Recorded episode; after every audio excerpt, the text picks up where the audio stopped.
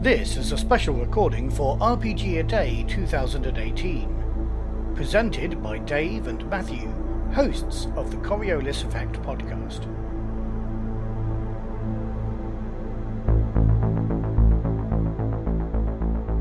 Hi, it's uh, Matthew and Dave here again, day five of RPG A Day. So, Matthew, what is today's question? And today's question, I don't particularly like, but I'll tell you what it is anyway. okay. It is. It's a good start. It's a good start. It is favourite reoccurring non-player character. Right. Uh, well, we discussed yesterday how many non-player characters there have been in our role-playing career, but there is one that sprung to mind when I was thinking about this question, and it goes back, not quite forty years, thirty-something years, when I was a teenager running James Bond RPG, which I've still got, and I'd actually quite like to run again one day.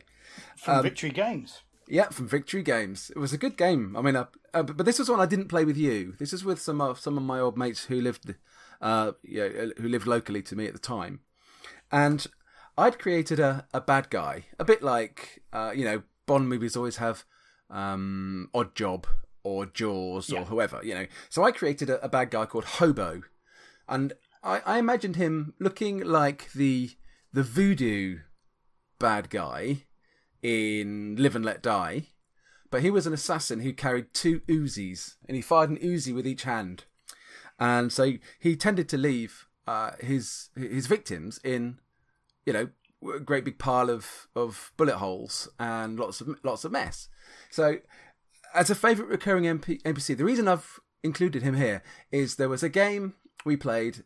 The players hadn't come across him for a long time, but they were investigating a murder in a hillside villa, um, and they got into they found they found their way into the pool, um, and there was a body in the pool, and the body had loads of bullet holes in it, and I, I just described it like that, and then you could just see the realization on their faces as they two things, know, they put two and two together, and they went, "Oh no, it's hobo," and it was such a such a great moment. Such a great moment on just looking at the players' faces where they there was a real emotional kind of oh god no thought we got away from him, uh, and they'd identified him right and it was just a great little moment. So he's my That is Favourite. a very rewarding moment. That's It what is. you want It from is. a reoccurring NPC. yeah Uh, I guess my problem with this is generally we kill these guys before they can freak us out like that. Because, you know, we are all murder hobos in a way. Um, murdering hobos yes so I wanted to use actually one of the alternative questions here. Ah, I, I haven't got a favourite reoccurring NPC. fair And enough. so the first alternative question that was offered is your most memorable character retirement. Ah. And it Well, follows on from yesterday's podcast, actually. we ha- we've had a few of Uh, those though, haven't we? We had some very good character retirements. But go on, sorry.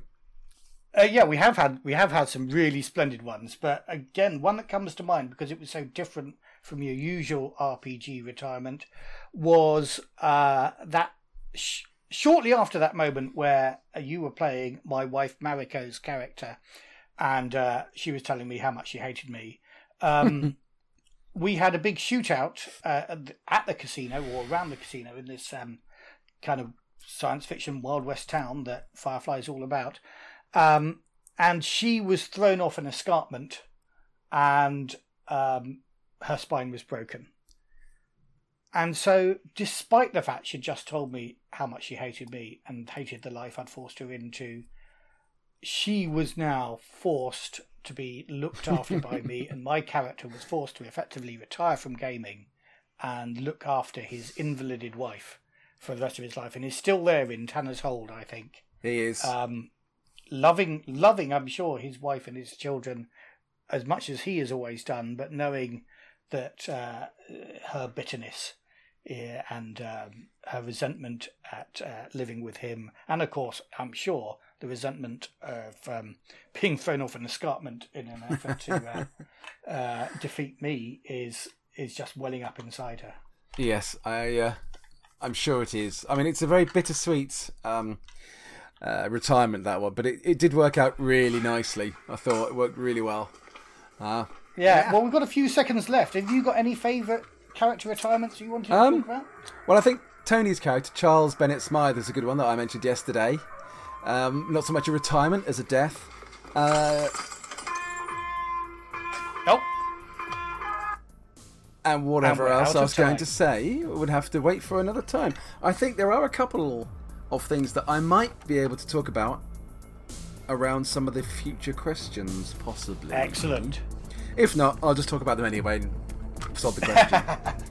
cool. We'll fit it into one of our future podcasts. Don't you worry. Uh, yeah. Um, so it's goodbye to day five, and tune in again tomorrow for day six. See you then. This podcast special was brought to you by RPGGods.org and FictionSuit.org. RPG a Day is an idea from David F. Chapman of Autocratik.com, with the support of CastingShadowsBlog.com and Will Brooks. Music is by Stars on a Black Sea and used with permission of Free League Publishing.